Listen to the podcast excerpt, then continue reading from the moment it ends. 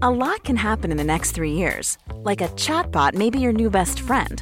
But what won't change? Needing health insurance. United Healthcare Tri Term Medical Plans are available for these changing times. Underwritten by Golden Rule Insurance Company, they offer budget friendly, flexible coverage for people who are in between jobs or missed open enrollment. The plans last nearly three years in some states, with access to a nationwide network of doctors and hospitals. So, for whatever tomorrow brings, United Healthcare Tri Term Medical Plans may be for you. Learn more at uhone.com. Kei te mai koe ki tō tātou ao horihori. Hōtaka e pāna ki tō. I'm Alison Ballance. This is Our Changing World on RNZ National and now. William Ray is off to GNS Science to meet Joe Prebble and discover how fossil pollen can be used to paint a picture of past ecosystems. Let's go have a look at this. Cool. Okay, so Somewhere deep inside the bowels of the GNS Science campus in Lower Hutt, there's a room full of filing cabinets. we have this glorious old filing cabinet system where Inside those cabinets are hundreds upon hundreds of slides. And what's on those slides is It basically just looks like dust sort of It on, looks on like the little, slide. little white dust on the slide. So there's probably a few thousand foraminifera on this particular slide. these slides are the Uh, results of decades worth of collection from all over New Zealand. Can I just get you to start by just saying your name and position, that sort of thing? Yeah, so I'm Joe Prebble and I work as a, um, a palynologist. Helenologist. Helenologist. Helenologist. T for pollen. Right, okay. Pollen is what's on these slides Joe Prebble is showing me, but not just any pollen. The pollen in these filing cabinets is millions of years old. Each, um, we start with a rock, a rock sample, a sedimentary rock that's been deposited in a lake or under the sea. We want to, to dissolve all the all the rock away to get the, the fossil pollen out. So we put it in hydrofluoric acid, which is quite a nasty acid and dissolves away all the all the silicate rocks. Um, and then we put it in, a, in another acid, a hydrochloric acid, which dissolves away all the all the carbonate stuff, so all the any shells that might be there. And then we're pretty much left with the organic stuff. So is it like fossils where the the actual organic matter has been replaced by some kind of rock, or, or is this still These the... are these are more these are still organic. If it hasn't been exposed to air for too long, then it will get buried, and the, the organic particle stays organic. So it's quite it's quite exciting stuff then. It's basically the, the same thing that dropped...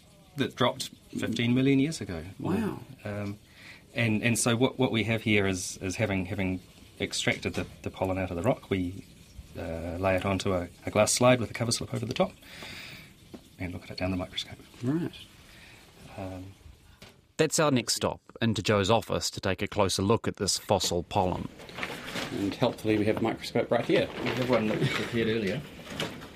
So if you have a look down Mm-hmm. down there, what we're seeing is things with lines on them, which are um, bits of leaf leaf cuticle, Oh, so the surface bits of leaves. There's a little fellow with a whole lot of arms coming out of him. Oh, yeah, yeah, yeah. That's a that's a dinoflagellate. It's a algae that lives in the sea. Oh, really? So this sample is, um, or this rock was deposited just off the coast of the of, of New Zealand about three million years ago. Um, and on the bottom right there, there's a little triangular Yeah. thing, um, which is a spore from a from a tree fern.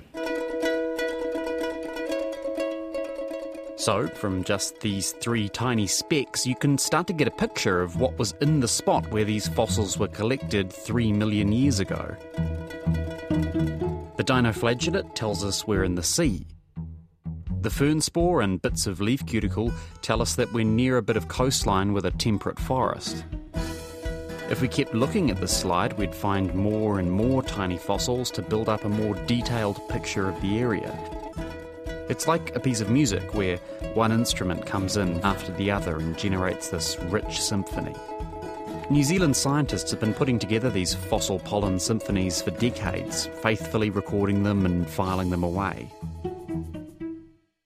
Every time somebody looked at a fossil, they had a system where they wrote a page of where the rock was from, and then on the back side of the page they wrote what fossils they found.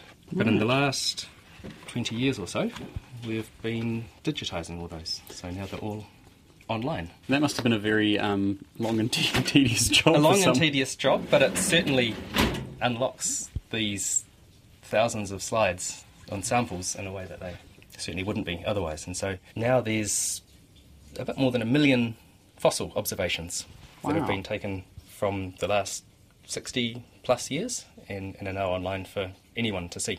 This database of tiny fossils lets Joe Prebble do something pretty fascinating. He and his colleagues can put together fossil pollen timelines which go back tens of millions of years. They can actually see plants evolving and going extinct, and there are hard numbers to back it all up. If you were to fly back and go and sit in a, in a forest 20 million years ago, you probably wouldn't tell immediately that it was different. There would still be trees that looked a lot like Rimu and trees that, that were um, looking like Tawhai and, and things like that. But um, for example, there weren't any grasses really in New Zealand back then. Things like daisies as well. They were evolved and they were probably in New Zealand, but they became a lot more dominant in the, in the vegetation from about 15 million years. And that's telling you something about the climate. so it's a difficult it's, it's an interesting interesting balance between um, what is a climate effect and what is an evolutionary effect and also there are a whole lot of tectonic effects and so um, as as the southern alps started to, to rise maybe about 10 million years or so ago that created a whole lot more um, niches where, where different plants could um, live as well And you can actually see that happening. Sort of as the Southern Alps come up, you can see the plants around them changing.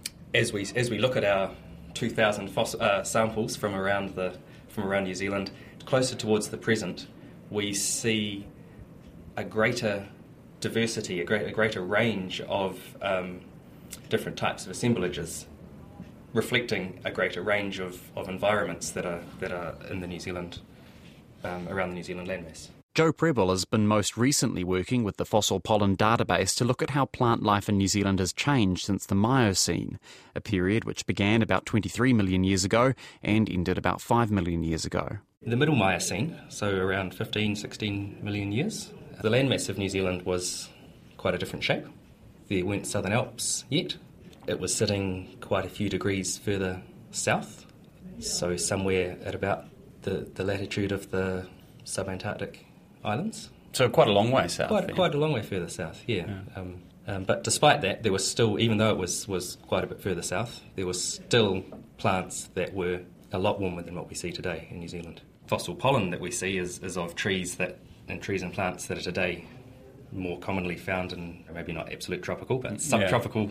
Um, Definitely a lot definitely warmer than warmer than, today. we have today. Yeah. Scientists think the warm temperatures in the middle Miocene were partly caused by huge emissions of carbon dioxide from a series of enormous volcanic eruptions in North America, and global temperatures rose about 4 degrees in response. Over time, temperatures dropped and the world entered a period of global cooling, which was bad news for the semi tropical plants of New Zealand. We lose a whole bunch of pollen types and, and tree species. Lose completely, or they just become rarer. Yeah, they lose. They we've we've lost completely since the since the warmth of the of the Miocene. Fifteen million years ago, we had the vegetation we had was um, had a whole lot more tropical and subtropical as we've cooled over the over the last um, fifteen million years or so. Many of those species have become extinct in New Zealand. The reason scientists like Joe Prebble are so interested in the Miocene, and particularly the Middle Miocene, is that it's the most recent time in Earth's history where global CO2 levels reach the same heights we're seeing today, thanks to human caused emissions. It is one way to see what a what a world looks like that is under uh, carbon dioxide levels slightly higher than present. Of course, once we start looking at these at this particular record on millions of year resolution, we're looking at a what we'd call an equilibrium response. So basically, what happens to the climate after many thousands of years at that concentration of CO2. Hmm. So it's basically, you know, presuming that we don't bring carbon dioxide emissions under control. It's what we could be looking at in the long run. On the, on the scale of hundreds and thousands of years, if the climate continues on its current path of, or if the carbon dioxide continues on its current path, and the warmth continues, then yes, biogeography changes. Plants mm. plants move. Thanks, Joe. That's palynologist Joe Prebble from GNS Science. And thanks too to William Ray, who produced that story.